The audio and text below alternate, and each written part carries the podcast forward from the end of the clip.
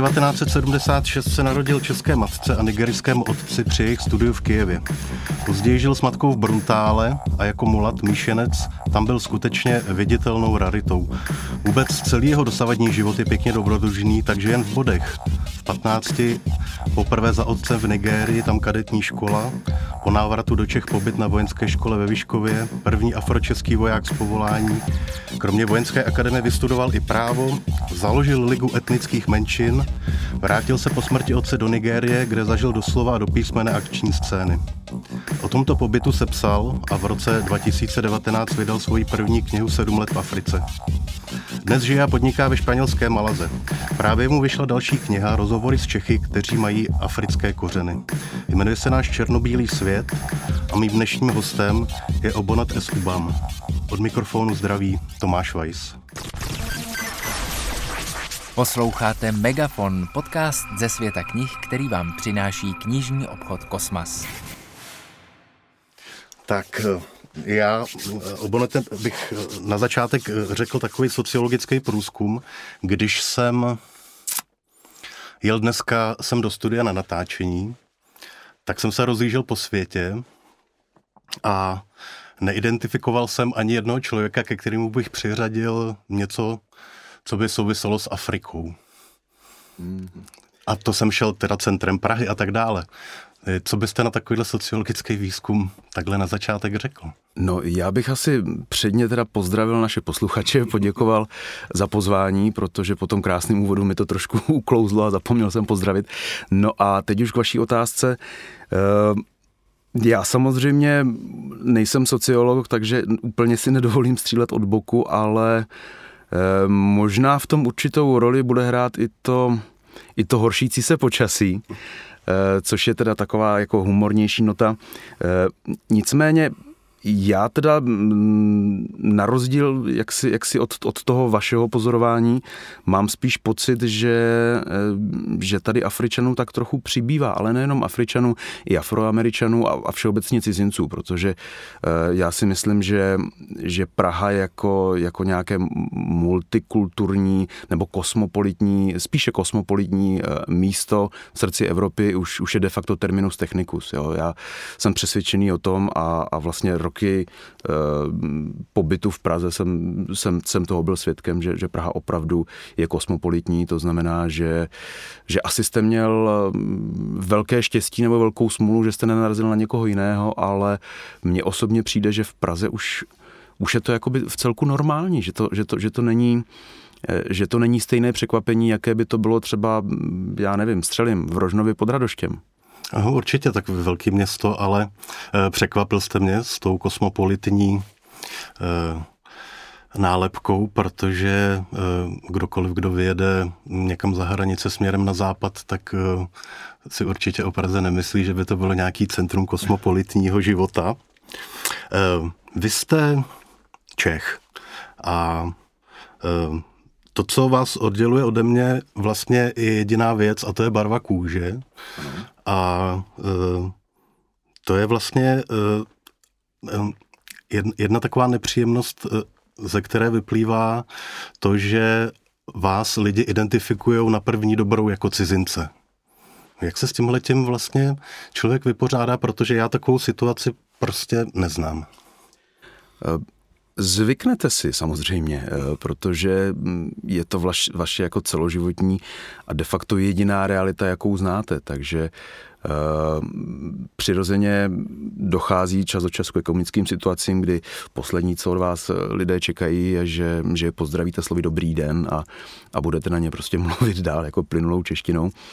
Ale já se přiznám, že, že si to asi, nebo jak může být pro vás těžké eh, vžít se do mojí kůže, tak eh, pro mě de facto je těžké vžít se do vaší kůže. Jo? Eh, v podstatě ten pocit nějakého nevyčnívání, ten, ten v podstatě já, já jako neznám, jo. Takže já a, a lidé mě podobní, my prostě Bohužel jsme, jsme od malička jakoby středem pozornosti, takže se neschováme do davu. Eh, na druhou stranu, když je člověk té pozornosti vystavený celoživotně, tak se s tím naučí pracovat, je to nějaká jakoby integrální součást jeho, jeho života a vůbec jeho, jeho životního stylu. No a mnohdy se potom z toho pro nás jakoby, jakoby zrodila budoucí profese. Uh-huh. Um, než se budeme bavit o vaší nové knížce, tak já bych ještě s dovolením začal takovou vzpomínkou na tu knížku Sedm let v Africe. Ta knížka měla velký úspěch a velký úspěch neměla jenom kniha, ale taky vaše vlastně mediální vystupování, který eh, Vím, že lidi hodnotili právě s, s takovým překvapením, o kterém jste teď mluvil, plynulá čeština, krásný jako vystupování a tak dále a tak dále. Jak vlastně na tenhle ten uh, knižně mediální uh, jako průlom ve svém životě jako teď vzpomínáte s postupem dvou let? No já se musím přiznat, že to byla, že to byla naprostá fantazie. Jo. Byl tam obrovský moment překvapení teda na mojí straně. Já jsem původně tu knížku e, tak nějak sepisoval v úvozovkách ve svém pokojíku e, s tím, že prostě když se mi podaří vydat 500 kousků, který potom e, rozdám mezi, mezi svými přáteli, kteří, kteří samozřejmě sledovali ty, ty změny v mém chování, ke kterým docházelo, když já jsem vlastně odjel eh, do Nigérie a pak jsem se postupně vracel, tak mě šlo v prvé řadě teda o to, aby aby, aby jako ti moji nejbližší si nějak přečetli ten můj příběh a, aby to dokázali zařadit eh, mimo, mimo nějakou škatulku toho, že jsem se zbláznil, jo? Že, že prostě opravdu jsem, jsem tam prošel tímhle a tímhle a, a z toho důvodu prostě teď ty věci vyprávím a z toho důvodu třeba se i trošku nějak jako jinak chovám. No a s tímhletím vlastně nápadem a pocitem já jsem oslovil pana Aleše Lderera, eh, majitele nakladatelství Prostor, No a jemu se ten nápad zalíbil a já si myslím, že on jako správný literární nebo nakladatelský žralok tam, tam, tam ucítil krev. No a, a šel po tom nápadu dál.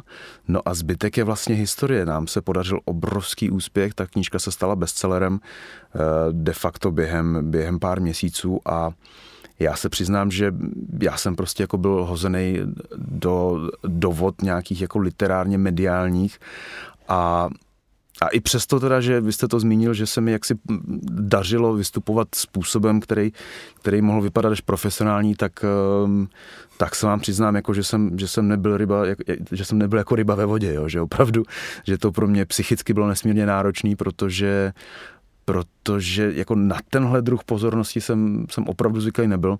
Notabene žiju v zahraničí už 16. rokem, takže, takže jako i i oprášit češtinu jo, a být, eh, být schopen tak nějak se jako vyjadřovat, nacházet ty, ty správné slovíčka. Ale samozřejmě tak nějak člověku ten, ten, ten instinkt a ten adrenalin v tu danou, danou chvíli trošičku pomůže, takže, takže to fungovalo. No a já se na to dívám zpětně jako na takový jako okamžik zázraku v mém životě. Jo. A do té doby by mě v životě nenapadlo, že, že prostě budu schopen napsat knížku, kterou někdo vydá, která ještě bude mít úspěch a, a pak teda, když, eh, když zjistím, že, že už to všechno pominulo, tak, tak schutí sednu a napíšu ještě druhou a třetí a tak, a tak podobně. Takže je to pro mě naprosto nevyšlapaná cesta a, a jsem vděčný jako za, za, za každý moment, který na, na téhle cestě můžu strávit. Mm-hmm. Vy jste potom vydal knížku Africké moudrosti na každý den. A teď je tady třetí knížka knižních rozhovorů Náš černobílý svět. Eh, ta má podtitul České rozhovory o afrických kořenech a splněných snech. Eh, jakým klíčem No, on, on to, možná, že to v názvu té knihy a v tom podtitulu ten klíč je, ale přesto bych to rád slyšel asi od vás, mm, jak, podle jakého klíče jste si vybral ty osobnosti, co mají společného, kromě toho, že, že mají ve 100% českou matku a uh, afrického a v jednom případě kubánského otce? No, eh, pochopitelně, že úplně tou prapůvodní myšlenkou bylo, nebo vnuknutím té myšlenky bylo to, že já vlastně, když jsem vyrůstal v Bruntále, tak eh, my jako tmavší, že Afročeši, my jsme možná byli tři v okrese. A já vím, že, že prvního člověka, jako jsem byl, já jsem potkal třeba mm, v osmé třídě na základce, jo, takže opravdu člověk měl, měl, celý, měl celý život pocit, jako že, že tak nějak mu chybí ten jeho kmen, jo, připadal si tak trošku jako Mauglí v tom, sám, sám v džungli. No a když jsem potom uh, vlastně přesídl do Prahy, tak jsem se seznámil s takovými jako mladými a progresivními lidmi, eh, s Leilou Abasovou, s Jemim. A oni tenkrát byli na začátku nějakých jakoby svých kariér, já jsem mm, eh, následně odcestoval. A pak pokaždé, když jsem se vracel, tak jsem zjišťoval prostě, jak, jak jim se extrémně, jako, jak se jim extrémně podařilo e, dosáhnout nějakého úspěchu. A v podstatě i lidé, kteří byli, kteří byli trošičku jako kolem nich, tak, tak to jsem taky nějakým způsobem sledoval. A říkal jsem si, no tak moment, tak já když jsem vyrůstal, tak, tak tam jakoby nebyl nikdo a teď prostě těch pět nebo šest lidí, který znám, což vlastně, kteří, kteří jakoby uzavírají ten můj afročeský vesmír, protože nikoho dalšího jsem neznal, tak ti jsou takhle extrémně úspěšní. No a Protože jsem, protože samozřejmě byl tam, byla tam nějaká osobní vazba, já jsem věděl u některých z nich, jakým způsobem začínali, jak, jak, jak na tom vlastně byli, když jsme se seznámili před těmi lety. A přišlo mi to, že to je úžasný moment na to, aby se napsala prostě inspirativní knížka, protože samozřejmě každý z nich měl nějaké problémy a ten průsečík těch problémů eh, vždycky, nebo v drtivé většině případů byl ten, byl ten absentující otec od někud z Afriky, potom vlastně ten jeho potomek, který je ponechán tak trošičku na pospas, je, je, je zmatený v, v nějaké svoji vykořeněnosti. A pak tam došlo k nějakému zvratu a těm lidem se ten handicap, nějaký, dejme tomu, společenský handicap, podařilo podařilo jak si přetavit v nějaký jako reaktor toho jejich úspěchu. A já mám hrozně rád velký příběhy, takže prostě jsem to uchopil z téhle strany a a velmi jsem se snažil napsat, napsat jakoby inspirativní knížku. A věřím tomu, že ta inspirativní knížka je, eh, že to inspirativní knížka je. A takovým jako v podstatě jediným zásadním kritériem bylo to, že Eh, že se muselo jednat jakoby o Afročechy, kteří pochází z té první polistopadové generace, to znamená eh, lidé, kteří vyrůstali v 70., 80., maximálně 90. letech, eh, vstoupili vlastně potom na tu, na tu tabulu rasu po, po listopadu a nějakým způsobem se vypořádali s tou změnou. No a vlastně druhým kritériem, takovým podkritériem bylo to, že ten že by ten člověk měl být opravdu úspěšný a známý mezi lidmi, aby ten, aby ten jeho příběh, aby kontrast toho, toho těžkého začátku a, a potom toho jakoby amerického snu, který, kterýho se jim podařilo dosáhnout, tak, tak, tak aby prostě, aby táhnul, jo, jako ve smyslu exempla trahunt, jo, že ty příklady prostě táhnou. A já opravdu jsem chtěl vytvořit knížku, kterou třeba si přečtou dneska lidé, kteří mají partnera cizince, a mají třeba mají míšené děti a a vlastně ty jejich děti a i oni jako rodiče se ocitají v situacích, ve kterých se ocitali naši rodiče, ve kterých my se ocitáme jako rodiče a kdy třeba nejsme si úplně jistí, co, eh, co v tu danou situaci dělat. Jo. Takže doufám, že se mi podařilo vytvořit nějaké vodítko, které, které třeba může, může pomoct na, na těch křižovatkách, který život, život v naší kůži přináší. Mm-hmm. Vy jste to trošku zmínil, ono je z té knihy jasně čitelný, že je velmi složitý udržet vztah eh, dvou lidí ze dvou odlišných kultur a vlastně skoro všichni hrdinové tyhle ty vaší knihy, tak to mají tak, že uh, žijou v ne, nebo jsou z neúplné rodiny, protože prostě ten otec z různých důvodů není, není přítomný. Uh, je to skutečně tak, že ty kultury eh, na sebe takhle narážejí a eh, v tom je ta příčina toho, že eh, ty rodiny se rozpadnou? To já si vůbec nemyslím. Já si myslím, že v drtivé většině případů tím důvodem byly okolnosti. A to vlastně je, je, je ten moment, té v úvozovkách polistopadové generace, protože samozřejmě my jsme se rodili v 60., 70. a 80. letech a tam ten scénář byl, byl trošičku daný. Jo. Tam, se, tam se vlastně nikomu z těch, z těch tatínků nepodařilo, nepodařilo zůstat, zůstat v Československu.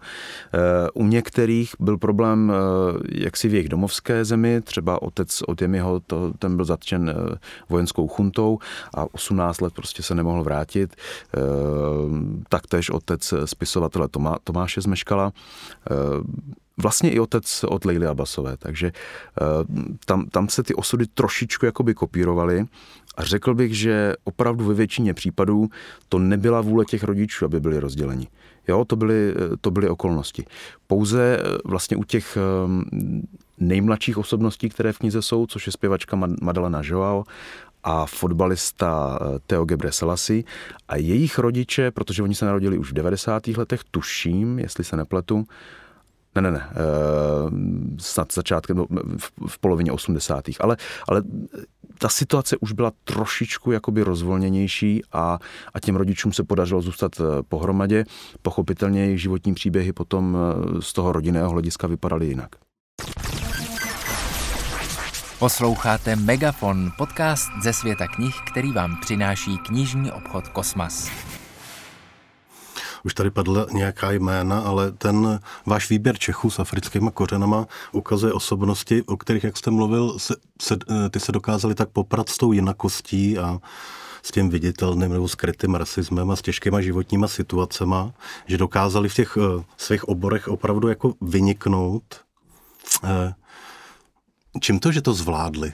Je to, eh, to ne, nebude jenom těžkým osudem, nebo nebude to jenom afroamerickými, eh, pardon, hmm. afročeskými kořeny, bude to prostě ještě někde jinde?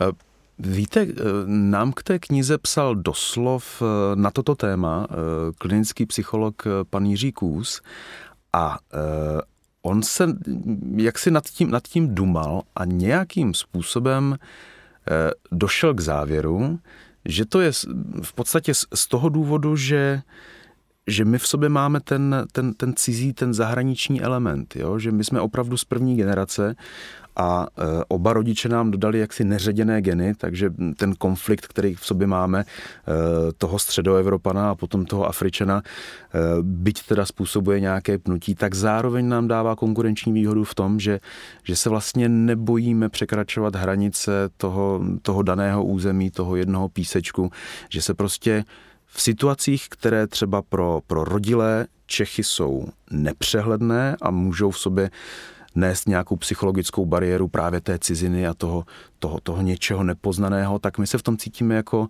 jako ryby ve vodě, protože nám to bylo dáno do vínku takhle.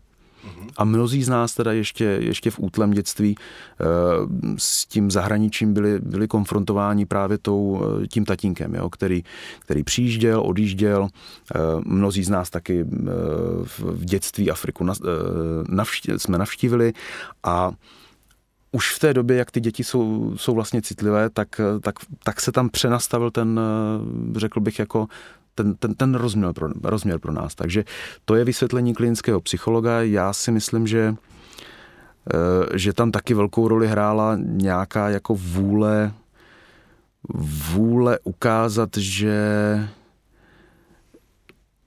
že ten, kdo o nás tvrdí, že prostě že nejsme tak schopní jenom, jenom kvůli barvě naší pleti, tak dokázat těmhle těm lidem, že, že se v nás mílí. Jo? A to samozřejmě to jednak je to velká motivace a je to motivace, která, která člověku dodá i velkou disciplínu. Jo?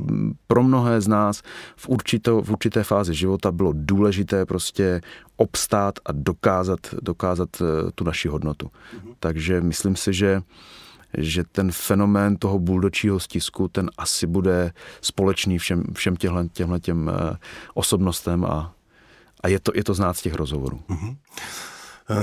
ty africké kořeny dřív nebo později eh, vlastně všechny spovídané mm, dotáhly zpátky do Afriky, nebo v případě Zuzany Tvaruškové na Kubu.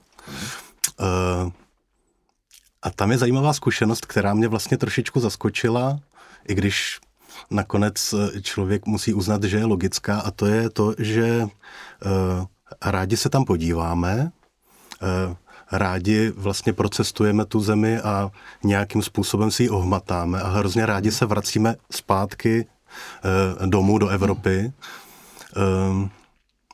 Znamená to, že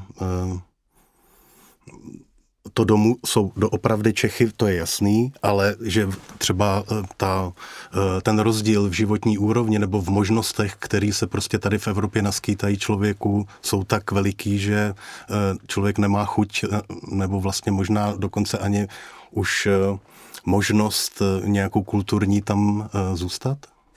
No, víte, doma je doma a Každý z nás tady strávil většinu svého života a ono je nesmírně těžké prostě eh, to doma vyměnit za, za něco jiného.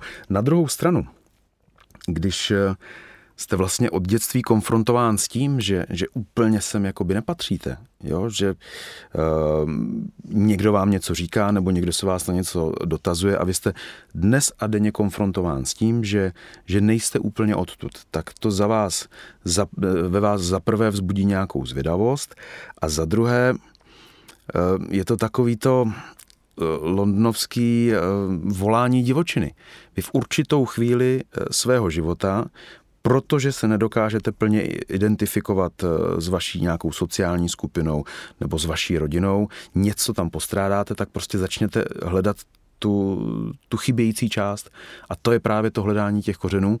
Jenomže eh, v okamžiku, jo, kdy vy se s těmi kořeny potkáte, tak eh, jim najednou zmizí ta, ta mytická aura. Jo? A, a vy jste tam prostě konfrontován s nějakou realitou a v té realitě si můžete prostě vybrat, jestli, jestli máte radši v listopadu 5 stupňů anebo 50 stupňů. Jo, jestli máte uh, radši Vánoce na sněhu nebo Vánoce na pláži vedle palem. A tam, tam je to velmi individuální. A tam já už si myslím, že to je, že to je eh, víc než, než volání divočiny, tak uh, je to otázka výběru a v mém případě já třeba jsem, jsem to volání divočiny, když to zopakuju po třetí v vozovkách, tak jsem ho následoval až přímo do té divočiny a ty kořeny jsem nejenom našel postupně, ale vlastně jsem je tam i zapustil. Což pro mě bylo nesmírně důležitý a a potom jsem jakoby s klidným svědomím mohl, mohl jít nějakou svojí cestou, která, která teda vedla do Jižního Španělska. Eh, v případě dalších eh, těch osobností, eh, ty, které v Africe vyrůstaly, tak k ní prostě mají jiný vztah a myslím si, že, že, tu identitu, že ta identita pro ně nikdy nebyl tak velký problém jako pro nás, kteří, kteří jsme tu zkušenost neměli a museli jsme si ji v životě dobrat a, a dojít k ní. Uh-huh. Některá jména z knížky už tady padla. Eh, některá možná ještě připomenu, eh, protože je zajímavý, že opravdu vlastně skoro většina lidí, kteří v knižce vypovídají, tak jsou opravdu v těch svých úkolech nebo v té seberealizaci něčím výjimečný. Eh, je Roy Korantenk, vlastně je asi první televizní moderátor eh, Tmavý pleti, to samý, to samý Zuzana Tvarušková, eh, Tomáš Zmeškal, první český spisovatel, který vlastně jako popsal svoji nějakou zkušenost. Gebre Selassie je fotbalista, vlastně první tmavé pleti, který nastoupil za národní mužstvo. Že? A dokonce byl kapitán. Jasně, jasně. Tady máme Martina Kříže, synologa, který prostě a tak dále a tak dále. E, co je ale zajímavé, je, že vy jste na, nakonec té knihy zařadil rozhovor sám se sebou. To nebývá většinou tradiční. Proč se to stalo? Mhm. No, e, samozřejmě já jsem jako nad tím, nad tím dlouze uvažoval a říkal jsem si, že jako autor využiju svého jaksi svého privilegia zůstat, zůstat hezky v závětří, zůstat za bukem ale na druhou stranu, když eh, si dovolím tvrdit, eh, že ta kniha by měla být inspirací a měla by být vodítkem pro ty, kteří se, kteří se nacházejí v té situaci, ve které jsme byli my. A propo, tohle vlastně byla uh, taková jako to bylo moje eso v rukávu, když jsem, když jsem s těmi osobnosti, hovor, osobnostmi hovořil o tom, jestli by v té knize nechtěli být. A oni se mě ptali, co je to za knížku? A já jsem jim vždycky řekl, že je to knížka, kterou by si chtěl dostat do ruky ty, když ti bylo 15, byl si někde na Jižní Moravě nebo na Severní Moravě nebo na nějakém místě, který je na konci světa, byl si bezradný a nevěděl si, jak dál se životem. Tak takovouhle knížku a pro tyhle lidi a pro jejich rodiče já chci napsat. No a když se na to potom podíváme tímto úhlem pohledu, tak eh, prostě ten můj příběh je, je přes příliš na to, aby, aby nebyl na talíři. Notabene, ono to schovávání se za bukem mi, mi až, tak, až tak moc nejde. V názvu knížky je eh, slovo černobíle a to může mít nějaký eh, víc smyslů. Eh, ten první evidentní je kontrast barvy kůží, ale to může mít i další vlastně výklady jeden z nich je vlastně takový ten skrytý a to je ten protiklad v duši, kde vlastně se nějakým způsobem e, mísí e, to bílé s tím černým. E, a, a vy jste možná někde dokonce řekl, že Míšenec je vždycky trošku zmatený ve své identitě, že to je Potom to taky může být ten černobílý pohled na tuhle tu afročeskou jako problematiku, kterou, kterou lidi mají jaký smysl v, to, v tom slově eh, vidíte vy, nebo případně další smysly, který to ještě skrývá? Vy jste to krásně rozvedl a přiznám se, že, že jste to rozvedl jaksi košatěji než já dokonce. Pro mě, eh, pro mě ten název eh, jaksi symbolizoval, symbolizoval tu naši etnicitu a zároveň ty, ty vlivy a, a ty různé povahy a různé, dvě různé osobnosti, které v sobě máme, což je ta černá a je ta bílá a já jsem rád, že vlastně dá se to, dá se ta myšlenka rozvíjet a aplikovat i, i jaksi v jiných, v jiných podobenstvích, ale to, to prapůvodní bylo, bylo skutečně ta, ta směsice těch jaksi dvou, dvou etnicit, která, která v nás je. Uh-huh. Vy i vaši hosté v knize jsou Češi. Narodili, se tady, narodili jste se tady, vyrostli jste tady. Většina z vás tady uh, žije. Uh, ale rasismus a xenofobie v dnešním Česku pořád velmi silná a každý z vás, aspoň z těch výpovědí z té knihy, ji v nějaké formě zažil. E, máte větší pochopení pro touhu a potřeby lidí, dejme tomu z Afriky, odejít do Evropy a zkusit tady lepší život?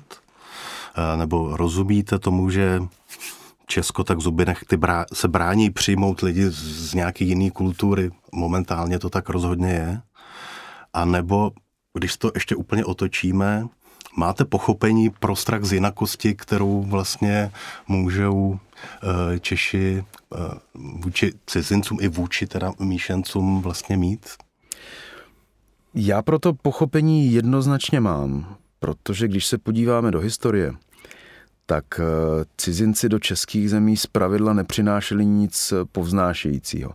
Ať už to byly Habsburkové a potom, potom de facto eh, Němci a nakonec Sověti, tak eh, ten český národ prostě o tu svoji zem a o tu svoji národní identitu musel, musel bojovat mnohdy v situacích, které ho jakoby které ho tlačili do kouta a nutili ho v podstatě jakoby se té identity pomalu vzdávat. Takže já chápu to, že, že jistá homogenost je tady považovaná za, za nějaký standard a všechno, co se té homogenosti jak si, co, co, z, co z ní vystupuje, tak, tak je považováno za, za něco, co není v pořádku, za nějaký disbalans, za nějaké porušení pravidel, za nějaký nestandard. Jistě ale historická zkušenost eh, z 20. nebo 19. 18. století eh, není úplně realitou 21. století. Eh, vy jste tam narazil na na jaksi příliv, příliv uprchlíků nebo přistěhovalců. To je problém, který já osobně vnímám ambivalentně a vždycky to říkám. Vždycky říkám to, že že jako představa, že, že se některá předměstí eh, našich měst promění v to, co třeba vidíme na předměstích eh, francouzských měst, Marseille, Toulon a tak podobně, tak, eh, tak to mě děsí a to bych rozhodně nechtěl.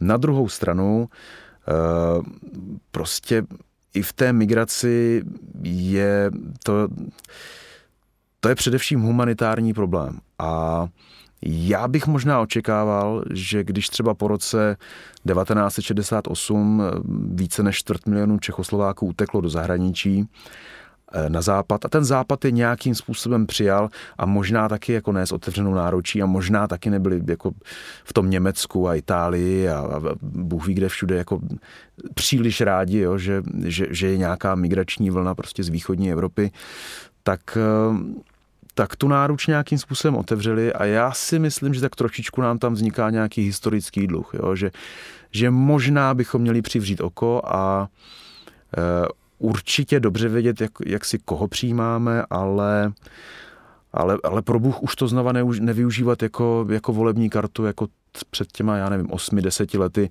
kdy opravdu celá ta, ta humanitární katastrofa byla zneužitá jenom jako, jako předvolební rétorika. Chápu komplexitu eh, celého toho problému, ale Myslím si, že ta hlavní hysterie už jaksi pominula a ať chceme nebo ne, v globálním světě v 21. století eh, Česku se nepodaří zůstat jako homogenní zemí. To, to, je, to je utopie. Mm-hmm. No, je pravda, že jsem že jsem nedávno viděl eh, v Praze eh, na vycházce mateřskou školku a ze 30 dětí eh, evidentně 15 z nich bylo jiného etnického původu a jsou to Češi stejně jako my, takže myslím si, že i tahle ta knížka v tomhle tom, že se jí podaří otevřít prostě oči. Hostem dnešního megafonu byl Obonetes Ubám a povídali jsme si o jeho knize Náš černobílý svět. Svému hostu děkuje a příště se zase těší na setkání Tomáš Weiss. Díky a díky za pozvání. Naschledanou. Poslouchali jste Megafon, podcast ze světa knih, který vám přináší knižní obchod Kosmas.